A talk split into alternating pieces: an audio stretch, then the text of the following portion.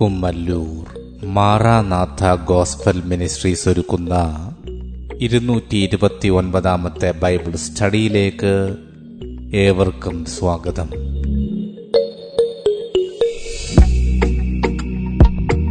ശിഷ്യത്വം എന്ന വിഷയത്തിന്റെ നൂറ്റി മുപ്പത്തി ഒൻപതാം ഭാഗത്തെ ആസ്പദമാക്കി ശിഷ്യത്വത്തിലേക്ക് എന്ന വിഷയത്തിന്റെ നാൽപ്പത്തിമൂന്നാം ഭാഗമാണ് നിങ്ങൾ കേൾക്കുവാൻ പോകുന്നത്.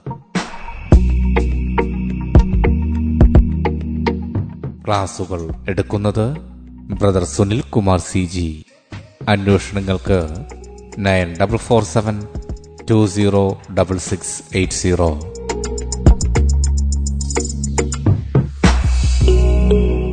ഈ ക്ലാസുകളുടെ വീഡിയോ യൂട്യൂബിലും ലഭ്യമാണ്. Amen T V network. Trivandrum Kerala triple nine five nine seven five nine eight zero സൃഷ്ടാവായ ദൈവത്തിന്റെ അതിധന്യമായ നാമം വാഴ്ത്തപ്പെടുമാറാകട്ടെ. ശിഷ്യത്വത്തിലേക്ക് എന്ന വിഷയത്തോടുള്ള ബന്ധത്തിൽ ശിഷ്യന്മാർക്കുള്ള വാഗ്ദത്തം. എഫ് എസ് ലേഖനം ഒന്നാമത്തെ അധ്യയം മൂന്നാമത്തെ വാക്യത്തെ ആധാരമാക്കിയാണ് നമ്മളിവിടെ വിചിന്തനം ചെയ്യുവാൻ കർത്താവിൽ ആഗ്രഹിക്കുന്നത്. എഫ് ലേഖനം ഒന്നാമത്തെ അധ്യയം മൂന്നാമത്തെ വാക്യം. സ്വർഗത്തിലെ സകല ആത്മീയ അനുഗ്രഹത്താലും നമ്മെ ക്രിസ്തുവിൽ അനുഗ്രഹിച്ചിരിക്കുന്ന നമ്മുടെ കർത്താവായ യേശു ക്രിസ്തുവിന്റെ ദൈവവും പിതാവുമായവൻ വാഴ്ത്തപ്പെട്ടവൻ.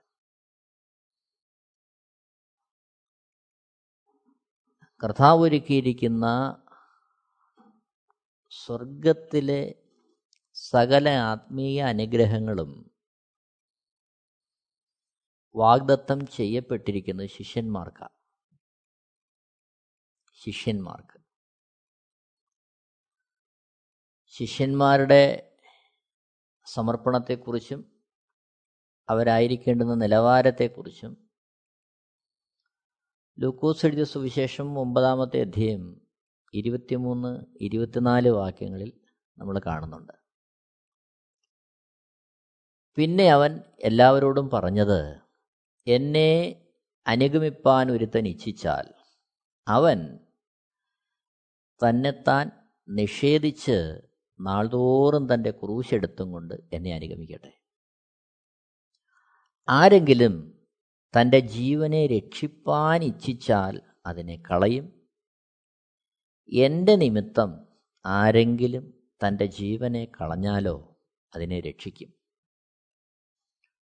അപ്പോൾ ഇതാണ് കർത്താവ് സ്വർഗത്തിലെ സകല ആത്മീയ അനുഗ്രഹങ്ങളും ലഭിക്കുവാൻ തക്കവണ്ണം ഒരുവൻ ഏതവസ്ഥയിലായിരിക്കണമെന്നുള്ളത് വ്യക്തമാക്കുന്നത്. രണ്ട് കുരിന്തിയർ ആറാമത്തെ അധ്യയം പതിനാല് മുതൽ പതിനെട്ട് വരെയുള്ള വാക്യങ്ങൾ വായിക്കുമ്പോൾ പതിനെട്ടാമത്തെ വാക്യത്തിൽ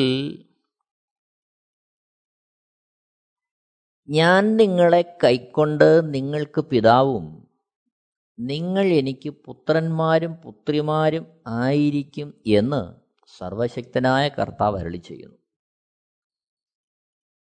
ഇവിടെ ഞാൻ നിങ്ങളെ കൈക്കൊള്ളും. നമ്മളെ കൈക്കൊള്ളുന്ന കർത്താവ്. അതവിടുത്തെ ഒരു വാഗ്ദത്തമാണ്. യോഹനൻ എഴുതിയ സുവിശേഷം പത്താമത്തെ അധ്യയം ഇരുപത്തിയാറ് മുതൽ മുപ്പത് വരെയുള്ള വാക്യങ്ങൾ വായിക്കുമ്പോൾ ഇവിടെ ഇരുപത്തിയാറാമത്തെ വാക്യത്തിൽ നമ്മൾ കാണുന്നു യഹൂദന്മാരോടായിട്ട് യേശുക്രിസ്തു പറയുകയാ നിങ്ങളോ എന്റെ ആടുകളുടെ കൂട്ടത്തിൽ ഉള്ളവരല്ലായകിയാൽ വിശ്വസിക്കുന്നില്ല. എന്റെ ആടുകൾ എന്റെ ശബ്ദം കേൾക്കുന്നു.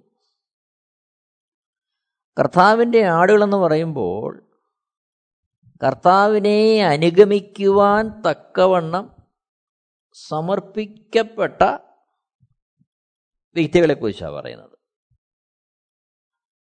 അതാണ്. യേശുക്രിസ്തുവിനെ അനുഗമിക്കുവാൻ ഉറച്ചവർ. യോഹന്നാന്റെ സുവിശേഷം പത്താമത്തെ അധ്യയം മുഴുവൻ ആടുകളെക്കുറിച്ചുള്ള വിവരണങ്ങളാണ് കർത്താവ് നൽകുന്നത്. ഇടയനെക്കുറിച്ചും. അപ്പോൾ അത്തരത്തിൽ കർത്താവിന്റെ ശബ്ദം കേൾക്കുന്ന ആടുകൾ. ഒരർത്ഥത്തിൽ രക്ഷകന്റെ ദാനമായ പരിശുദ്ധാത്മാവിന്റെ ഉപദേശം ജീവിതത്തിന്റെ വ്യത്യസ്തമായ അനുഭവങ്ങളിലും ദൈനംദിനവും കേൾക്കുന്ന ഒരു ശിഷ്യൻ. അവനെക്കുറിച്ചാണ് കർത്താവോട് പറയുന്നത്. ഇരുപത്തേഴാമത്തെ വാക്യത്തിൽ ഞാൻ അവയെ അറിയുകയും അവ എന്നെ അനുഗമിക്കുകയും ചെയ്യുന്നു. ഇരുപത്തെട്ടാമത്തെ വാക്യം ഞാൻ അവയ്ക്ക് നിത്യജീവൻ കൊടുക്കുന്നു. അവ ഒരു നാളും നശിച്ചു പോകുകയില്ല ആരും അവയെ എന്റെ കയ്യിൽ നിന്ന് പിടിച്ചു പറിക്കുകയില്ല ഇരുപത്തൊമ്പതാമത്തെ വാക്യം. അവയെ തന്നിരിക്കുന്ന എന്റെ പിതാവ് എല്ലാവരിലും വലിയവൻ. പിതാവിന്റെ കയ്യിൽ നിന്ന് പിടിച്ചു പറിപ്പാൻ ആർക്കും കഴിയുകയില്ല. അപ്പോൾ ഇവിടെ കൈക്കൊള്ളുക എന്ന് പറയുമ്പോൾ സമൂലമായുള്ള ആ ദൈവിക വീണ്ടെടുപ്പ് ദൈവത്തിന്റെ പദ്ധതി നമ്മൾ കാണുകയാണ്. തെസ്ലോനിക്കർക്ക് എഴുതുന്ന ഒന്നാമത്തെ ലേഖനം അഞ്ചാമത്തെ അധ്യയം ഇരുപത്തിമൂന്ന് ഇരുപത്തിനാല് വാക്യങ്ങൾ. സമാധാനത്തിന്റെ ദൈവം തന്നെ നിങ്ങളെ മുഴുവനും ശുദ്ധീകരിക്കുമാറാകട്ടെ. നിങ്ങളുടെ ആത്മാവും പ്രാണനും ദേഹവും അശേഷം നമ്മുടെ കർത്താവായ യേശുക്രിസ്തുവിന്റെ പ്രത്യക്ഷതയിൽ അനിന്യമായി വെളിപ്പെടും വണ്ണം കാക്കപ്പെടുമാറാകട്ടെ. ഇരുപത്തിനാലാമത്തെ വാക്യം നിങ്ങളെ വിളിക്കുന്നവൻ വിശ്വസ്തനാകുന്നു അവൻ അത് നിവർത്തിക്കും. അപ്പോൾ പിടിച്ചു പറിക്കയില്ല എന്ന് പറയുമ്പോൾ അതിന്റെ പ്രായോഗിക തലം ദേഹവും ദേഹിയും ആത്മാവും. ഒരേപോലെ കർത്താവിന്റെ സന്നിധിയിൽ വെളിപ്പെടും. അപ്പോൾ അതാണ് ഭൗതികമായി നാം നോക്കുമ്പോൾ ഒരു വേള കർത്താവിന് വേണ്ടി രക്തസാക്ഷിയാകേണ്ടി വന്നാലും ജീവൻ ത്യജിക്കേണ്ടി വന്നാലും ഇതൊന്നും നഷ്ടമല്ല. കാരണം ആത്മാവും പ്രാണനും ദേഹിയും ഒരുമിച്ച്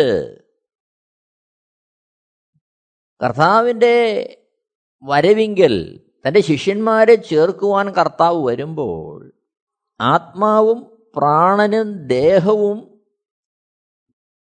ഒരുപോലെ കർത്താവിന്റെ സൽ വെളിപ്പെടും. അതായത് പുനരുത്ഥാനത്തിൽ അല്ലെങ്കിൽ രൂപാന്തരപ്പെട്ട് തേജസ്കരിക്കപ്പെട്ട ശരീരം പ്രാപിച്ച് ആത്മാവും പ്രാണനും തേജസ്കരിക്കപ്പെട്ട ശരീരവുമായി ദൈവസന്നിധിയിൽ വെളിപ്പെടും. അവിടെയാണ് ആരും പിടിച്ചു പറിക്കയില്ല എന്ന് പറയുന്നതിന്റെ പ്രായോഗികമായ തലം. യോഹന്നാൻ പത്തിന്റെ ഇരുപത്തിയൊമ്പതിൽ കാണുന്നു അവയെ തന്നിരിക്കുന്ന എന്റെ പിതാവ് എല്ലാവരിലും വലിയവൻ. പിതാവിന്റെ കയ്യിൽ നിന്ന് പിടിച്ചു പറിപ്പാൻ ആർക്കും കഴിയുകയില്ല. അതുകൊണ്ടാണ് വിശുദ്ധ വേദപുസ്തകത്തിൽ ദേഹത്തെ വിട്ട് പ്രാണൻ പോകുമ്പോൾ ദേഹത്തെ വിട്ട് ജീവൻ പോകുമ്പോൾ ആ ഒരവസ്ഥയ്ക്ക് വിശുദ്ധ വേദപുസ്തകം പറയുന്നത് നിദ്രയെന്ന. കാരണം ഉണർന്നെഴുന്നേൽക്കുന്ന ഒരു നാളുണ്ട്. ഉണർന്നെഴുന്നേൽക്കുന്ന നാളിൽ ആത്മാവും പ്രാണനും തേജസ്കരിക്കപ്പെട്ട ശരീരത്തിലേക്ക് പ്രവേശിച്ച് കർത്താവിന്റെ സന്നിധിയിൽ നിൽക്കും. അവിടെയാണ് പിതാവിന്റെ കയ്യിൽ നിന്ന് പിടിച്ചു പറുപ്പാൻ ആർക്കും കഴിയുകയില്ല എന്ന് പറയുന്നതിന്റെ പ്രായോഗികതലം. ആ വെളിപ്പാട് പ്രാപിച്ചതുകൊണ്ടാണ് കർത്താവിന്റെ ശിഷ്യന്മാർ കർത്താവിന് വേണ്ടി രക്തസാക്ഷികളാകാനും ജീവൻ വെച്ചു കൊടുക്കാനും തയ്യാറായത്. അപ്പോസലന്മാരുടെ ജീവിതത്തിൽ തുടർമാനമായി ഈ അനുഭവം നമ്മൾ കാണുകയാണ്. അപ്പോസ്തല പ്രവൃത്തികൾ ആറാമത്തെ അധ്യയവും ഏഴാമത്തെ അധ്യയവും വായിക്കുമ്പോൾ യേശുക്രിസ്തുവിന്റെ മരണ അടക്ക പുനരുത്ഥാനത്തിന് ശേഷം ശിഷ്യന്മാരിൽ ആദ്യമായി ഒരുവൻ കർത്താവിന് വേണ്ടി തന്റെ ജീവന് വെച്ചു കൊടുക്കുന്ന നമ്മളവിടെ കാണുകയാണ്. സ്റ്റെഫാനോസിന്റെ ജീവിതാനുഭവം. ആറ് ഏഴ് അധ്യായങ്ങളിൽ നമുക്കത് വായിക്കാൻ കഴിയും. സവിസ്താരം ഒരു സുവിശേഷ ഘോഷണം നടത്തുകയാ ഭക്തനായ സ്റ്റെഫാനോസ്. അപ്പോസൽ പ്രവൃത്തി ഏഴാമത്തെ അധ്യയം അമ്പത്തിനാല് മുതൽ അറുപത് വരെയുള്ള വാക്യങ്ങളിൽ സ്റ്റെഫാനോസിന്റെ ജീവിതത്തിന്റെ അവസാന നിമിഷം നമുക്ക് കാണാൻ കഴിയുന്നുണ്ട്. അപ്പോസ്തല പ്രവൃത്തികൾ ഏഴാമത്തെ അധ്യയം അമ്പത്തിനാല് മുതൽ അറുപത് വരെയുള്ള വാക്യങ്ങൾ. ഇപ്പോൾ സുവിശേഷ ഘോഷണം കേട്ടവരെ കുറിച്ച് അവിടെ പറയുന്നു. അവരുടെ മനോഭാവത്തെക്കുറിച്ച് പറയുന്നു. അവരുടെ പ്രതികരണത്തെക്കുറിച്ച് പറയുന്നു. സ്റ്റെഫാനോസ് നേരിടേണ്ടി വരുന്ന അനുഭവത്തെക്കുറിച്ച് പറയുന്നു. അതിന്റെ ഒക്കെ മധ്യേ സ്റ്റെഫാനോസിനുള്ള ദൈവിക ഇടപെടലും സ്റ്റെഫാനോസിന്റെ സമർപ്പണവും അവിടെ നമുക്ക് കാണാൻ കഴിയുക അമ്പത്തിനാലാമത്തെ വാക്യം വായിക്കുമ്പോൾ ഇത് കേട്ടപ്പോൾ അവർ കോപപരവശരായി അവന്റെ നേരെ പല്ലുകടിച്ചു ശേഷം വായിക്കുമ്പോൾ അവനോ പരിശുദ്ധാത്മാവ് നിറഞ്ഞവനായി സ്വർഗത്തിലേക്ക് ഉറ്റുനോക്കി. ദൈവമഹത്വവും ദൈവത്തിന്റെ വലത്തുഭാഗത്ത് യേശു നിൽക്കുന്നതും കണ്ടു. അമ്പത്താറാമത്തെ വാക്യത്തിൽ ഇതാ സ്വർഗം തുറന്നിരിക്കുന്നതും മനുഷ്യപുത്രൻ ദൈവത്തിന്റെ വലത്തു ഭാഗത്ത് നിൽക്കുന്നതും ഞാൻ കാണുന്നു എന്ന് പറഞ്ഞു. അമ്പത്തിയേഴാമത്തെ വാക്യത്തിൽ അവർ ഉറക്ക നിലവിളിച്ചു. ചെവി പൊത്തിക്കൊണ്ട് ഒന്നിച്ച് അവന്റെ നേരെ പാഞ്ഞു ചെന്നു ശേഷം അവനെ നഗരത്തിൽ നിന്ന് തള്ളി പുറത്താക്കി കല്ലെറിഞ്ഞു. സാക്ഷികൾ തങ്ങളുടെ വസ്ത്രം ഷൗൽ എന്നു പേരുള്ള ഒരു ബാല്യക്കാരന്റെ കാൽക്കൽ വെച്ചു. കർത്താവായ യേശുവേ എന്റെ ആത്മാവിനെ കൈക്കൊള്ളണമേ എന്ന് സ്റ്റെഫാനോസ് വിളിച്ചപേക്ഷിക്കയിൽ അവർ അവനെ കല്ലെറിഞ്ഞു. അറുപതാമത്തെ വാക്യം. അവനോ മുട്ടുകുത്തി. കർത്താവേ അവർക്ക് ഈ പാപം നിർത്തരുതേ എന്ന് ഉച്ചത്തിൽ നിലവിളിച്ചു. ഇത് പറഞ്ഞിട്ട് അവൻ നിദ്ര പ്രാപിച്ചു. വളരെ മഹനീയമായ ഒരനുഭവം സ്റ്റെഫാനോസിന്റെ ജീവിതത്തിൽ നമ്മളവിടെ കാണുകയാണ്.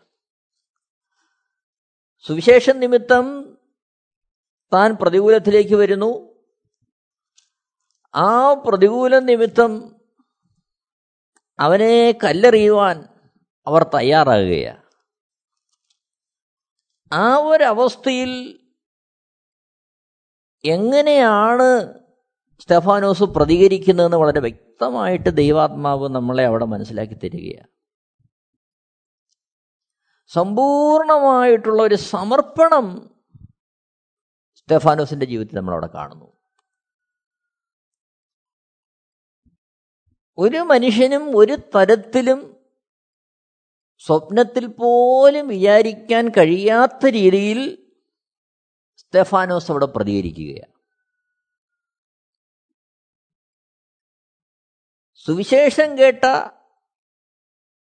ആ വ്യക്തികൾ അവന്റെ നേരെ പല്ലുകടിക്കുമ്പോൾ അമ്പത്തിനാലാമത്തെ വാക്യം അതാണ് നമ്മൾ കാണുന്നത്.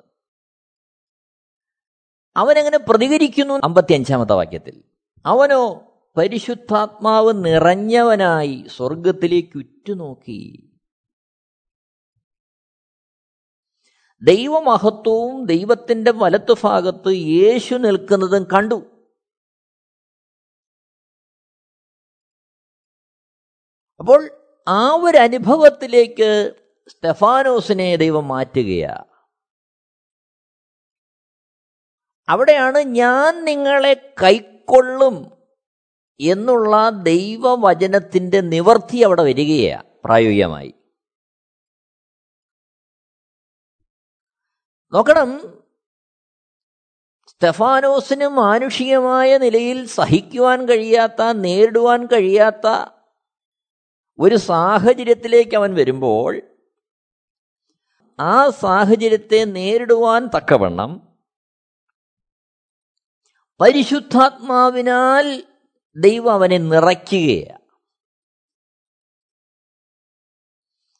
ഇവിടെയാണ് പൗലോസ് എഴുതിയിരിക്കുന്ന ആ ഒരു അനുഭവത്തിന്റെ പ്രസക്തി. നമ്മൾക്ക് സഹിക്കുവാൻ കഴിയാത്ത നേരിടുവാൻ കഴിയാത്ത പരീക്ഷകൾ അവിടെ നമുക്ക് തരികയില്ല. ഒരു വേള ആ ഒരു സാഹചര്യത്തിലൂടെ നാം കടന്നു പോകേണ്ടി വന്നാൽ അതിനെ അതിജീവിക്കുവാൻ ആവശ്യമായ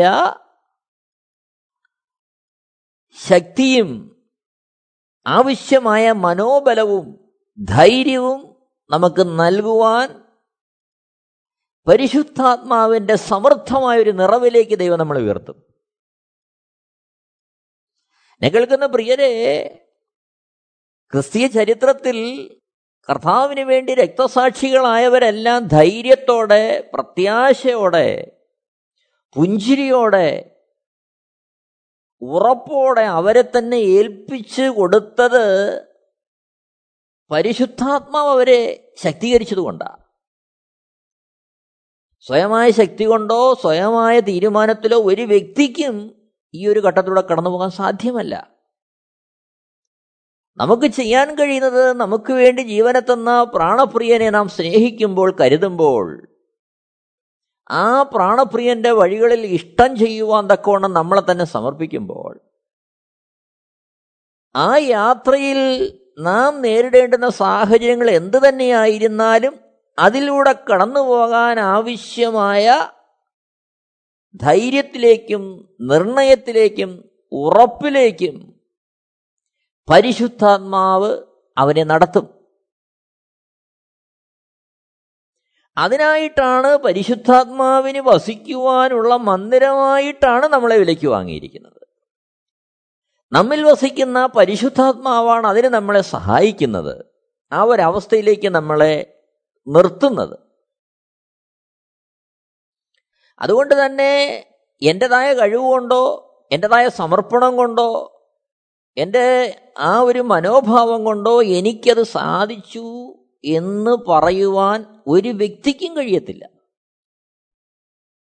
നമുക്ക് ചെയ്യാൻ കഴിയും പ്രാണനാഥനെ സ്നേഹിക്കുവാൻ.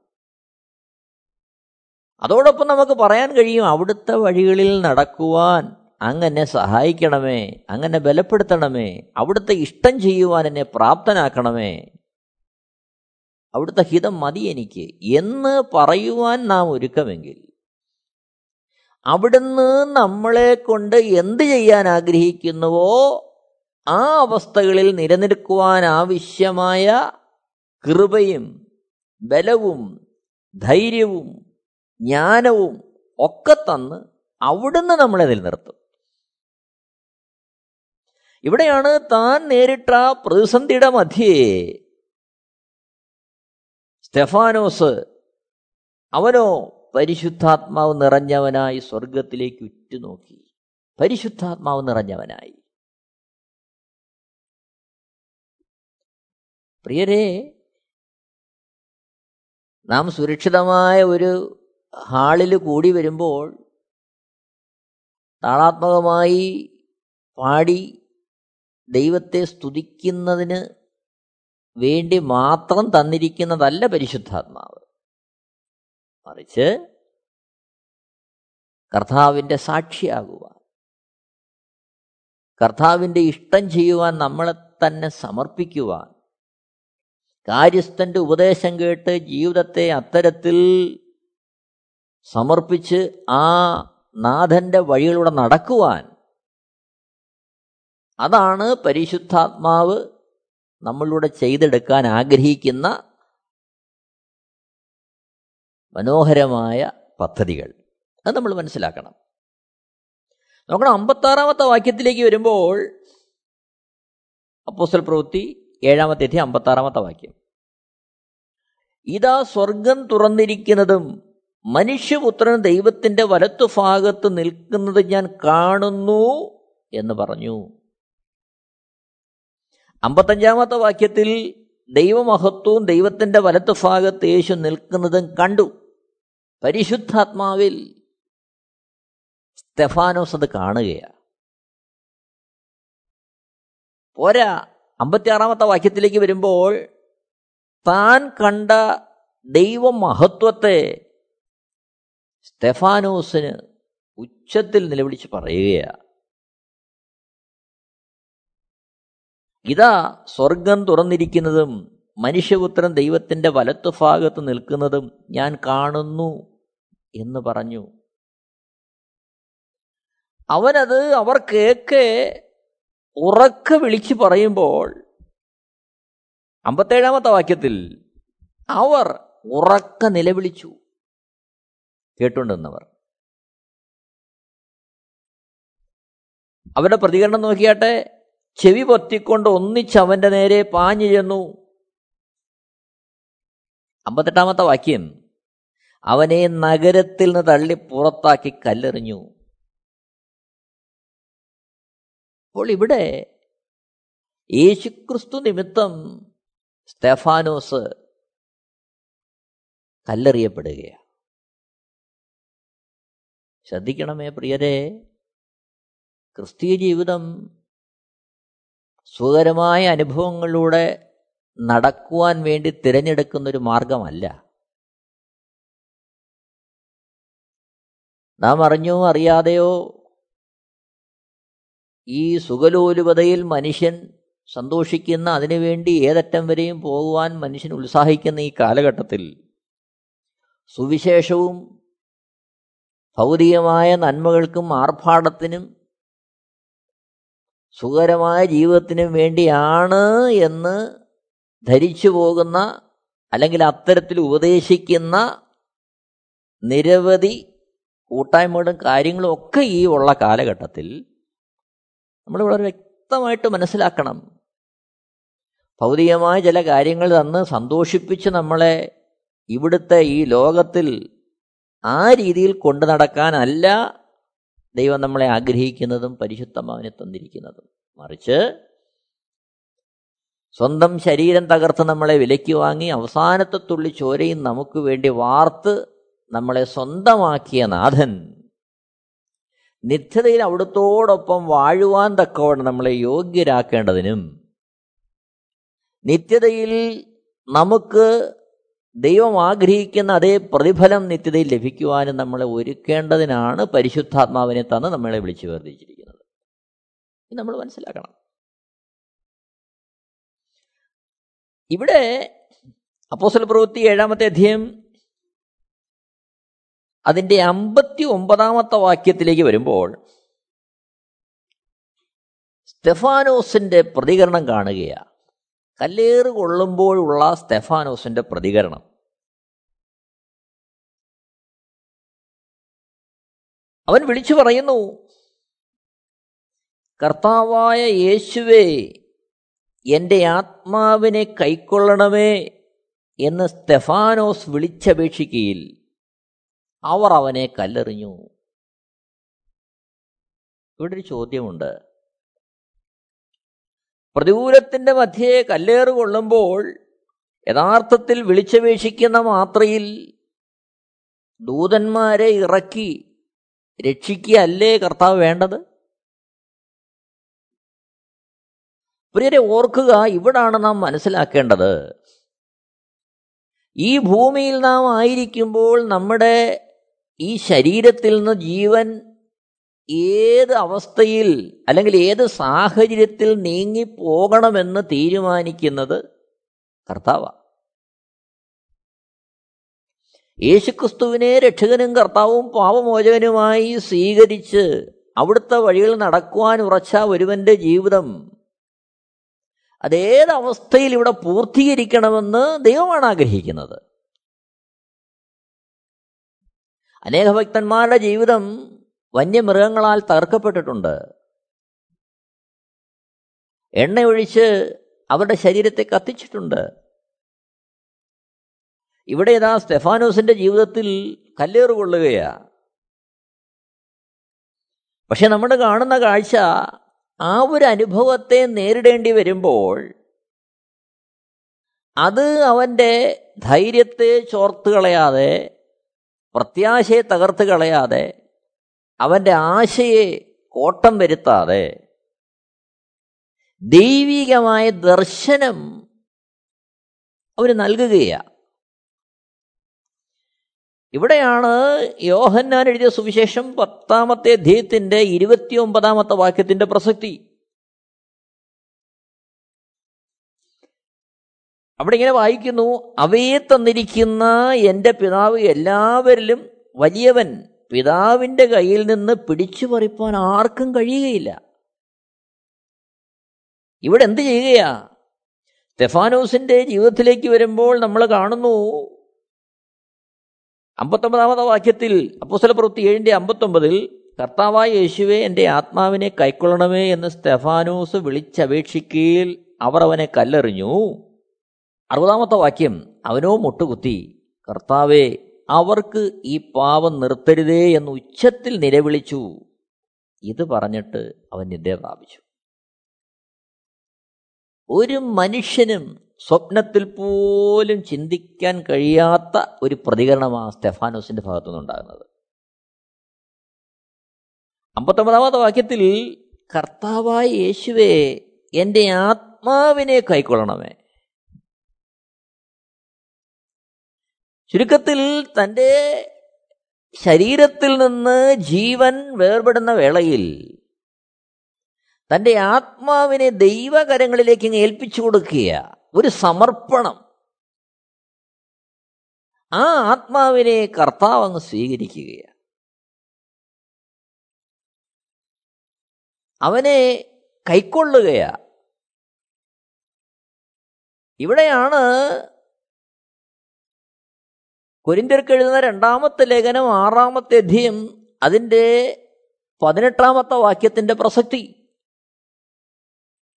ഞാൻ നിങ്ങളെ കൈക്കൊണ്ട് ഞാൻ നിങ്ങളെ കൈക്കൊണ്ട് ഇവിടെ സ്തെഫാനോസിന്റെ ആത്മാവിനെ കൈക്കൊള്ളുകയാണ് കർത്താവായ യേശു ക്രിസ്തു നോക്കണേ അപ്പുസപ്രതി ഏഴിന്റെ അമ്പത്തൊമ്പതിൽ കർത്താവായ യേശുവെ എന്റെ ആത്മാവിനെ കൈക്കൊള്ളണവേ എന്ന് സ്തെഫാനോസ് വിളിച്ചപേക്ഷിക്കയിൽ അവർ അവനെ കല്ലെറിഞ്ഞു. അറുപതാമത്തെ വാക്യത്തിൽ അവനോ മുട്ടുകുത്തി. അപ്പോൾ ഈ ആത്മാവിനെ ദൈവകരങ്ങളിലേക്ക് ഏൽപ്പിച്ചതിന് ശേഷം സ്റ്റെഫാനോസ് എന്താ ചെയ്യുന്നേ? അറുപതാമത്തെ വാക്യം നമ്മൾ കാണുന്നു. കർത്താവെ അവർക്ക് ഈ പാപം നിർത്തരുതേ എന്ന് ഉച്ചത്തിൽ നിലവിളിച്ചു. ഇത് പറഞ്ഞിട്ട് അവൻ നിദ്ര പ്രാപിച്ചു. നിദ്ര പ്രാപിക്കുകയാ. അവൻ നിദ്ര പ്രാപിക്കുകയാ. അവൻ ദീർഘമായ ഉറക്കത്തിലേക്ക് പ്രവേശിക്കുകയാണ് ഇവിടെ നമ്മൾ കാണേണ്ടുന്ന മഹനീയമായ ഒരു അനുഭവം ആ ഒരു വലിയ സമർപ്പണത്തിലേക്ക് വരികയാണ് മത്തായ സുവിശേഷം പതിനെട്ടാമത്തെ അധ്യയം ഇരുപത്തിയൊന്ന് മുതൽ മുപ്പത്തിയഞ്ചിലുള്ള വാക്യങ്ങൾ വായിക്കുമ്പോൾ പതിനെട്ടാമത്തെ അധ്യയത്തിന്റെ ഇരുപത്തൊന്നാമത്തെ വാക്യത്തിൽ അപ്പോൾ പത്രോസ് അവന്റെ അടുക്കൽ വന്ന് കർത്താവെ സഹോദരൻ എത്ര വട്ടം എന്നോട് പിഴച്ചാൽ ഞാൻ ക്ഷമിക്കണം? ആ ഒരു ഭാഗത്ത് വായിച്ചു നോക്കുമ്പോൾ നമ്മൾ കാണുന്നു എങ്ങനെയാണ് ക്ഷമിക്കേണ്ടത്? അതിന്റെ മുപ്പത്തിയൊന്നാമത്തെ വാക്യം നമ്മൾ കാണുന്നു. എനിക്ക് നിന്നോട് കരുണ തോന്നിയതുപോലെ നിനക്കും കൂട്ടുദാസനോട് കരുണ തോന്നേണ്ടതല്ലയോ? അപ്പോൾ ക്ഷമിക്കേണ്ടതിന്റെ ആധാരം കരുണ തോന്നേണ്ടതിന്റെ ആധാരം മറ്റുള്ളവർ നമ്മളോട് എങ്ങനെ സഹകരിച്ചു പ്രതികരിച്ചു നമ്മളെങ്ങനെ കൈകാര്യം ചെയ്തു എന്നുള്ളതല്ല മറിച്ച് യേശുക്രിസ്തു ദൈവം നമ്മളോട് എങ്ങനെ കരുണ കാണിച്ചു? അതാണ് വിഷയം. ആ വെളിച്ചത്തിലാണ് നാം മറ്റുള്ളവരോട് കാണേണ്ടത് ഇടപെടേണ്ടത്. മത്താശിഷം പതിനെട്ടിന്റെ മുപ്പത്തിയഞ്ചിൽ കാണുന്നു നിങ്ങൾ ഓരോരുത്തൻ സഹോദരനോട് ഹൃദയപൂർവം ക്ഷമിക്കാഞ്ഞാൽ സ്വർഗസ്ഥനായ എന്റെ പിതാവ് അങ്ങനെ തന്നെ നിങ്ങളോട് ചെയ്യും. അപ്പോൾ ഹൃദയപൂർവം ക്ഷമിക്കണം. അതാണ് നമ്മളവിടെ കാണുന്നത്. അപ്പോൾ ലൂക്കോസിന്റെ സുവിശേഷം ഇരുപത്തിമൂന്നാമത്തെ അധ്യയം മുപ്പത്തിനാലാമത്തെ വാക്യത്തിൽ യേശു ക്രിസ്തുവും അതേ മാതൃക നമുക്ക് കാണിച്ചു തന്നു. ക്രൂശിച്ചു. അവിടുന്ന് ജീവൻ വെടിയുന്നതിന് മുമ്പ് ലൂക്കോസ് എഴുതിയ സുവിശേഷം ഇരുപത്തിമൂന്നാമത്തെ അധ്യയന്റെ മുപ്പത്തിനാലാമത്തെ വാക്യത്തിൽ യേശു പറയുന്നു എന്നാൽ യേശു പിതാവേ ഇവർ ചെയ്യുന്നത് ഇന്നത് എന്നറിയായ കൊണ്ട് ഇവരോട് ക്ഷമിക്കണമേ എന്ന് പറഞ്ഞു. അപ്പോൾ യേശു ക്രിസ്തു പ്രതികരിച്ച അതേ അനുഭവം സ്റ്റെഫാനോസിന്റെ പ്രതികരണത്തിൽ ഉണ്ടാകുകയാണ് എന്നെ കേൾക്കുന്ന പ്രിയരെ സ്റ്റെഫാനോസിന്റെ ആത്മാവിനെ അവിടെ കൈക്കൊള്ളുകയാണ്. ഇവിടെയാണ് യേശുക്രിസ്തു പറഞ്ഞ ആ വാക്കിന്റെ പ്രസക്തി. പിതാവിന്റെ കയ്യിൽ നിന്ന് ആരും നമ്മളെ പിടിച്ചു പറിക്കത്തില്ല. ഇതാണ് ഒരു ക്രിസ്തു ഭക്തന്റെ ധൈര്യം. അതുകൊണ്ട് ഈ കാലഘട്ടത്തിൽ കർത്താവിന് വേണ്ടി ജീവിതത്തെ സമർപ്പിച്ച് കർത്താവിന്റെ ഇഷ്ടം ചെയ്യുവാൻ നമുക്ക് നമ്മളെ തന്നെ സമർപ്പിക്കാം. നമുക്ക് ഒരുങ്ങാം പ്രിയരെ. ദൈവം എല്ലാവരെയും ധാരാളമായിട്ട് അനുഗ്രഹിക്കുമാറാകട്ടെ. ദൈവത്തിന്റെ നാമം മഹത്വപ്പെടുമാറാകട്ടെ. ആമേ Amen T V network Christian internet channel സുവിശേഷീകരണത്തിന്റെ വ്യത്യസ്ത മുഖം തേടിയുള്ള യാത്ര YouTube and Facebook Amen T V network Trivandrum Kerala. ഞങ്ങളുടെ വിലാസം Maranatha gospel ministries Marankuzhi Kummalloor P O Kollam. ആറ് ഒൻപത് ഒന്ന് അഞ്ച് ഏഴ് മൂന്ന്. അന്വേഷണങ്ങൾക്ക് nine double four seven two zero double six eight zero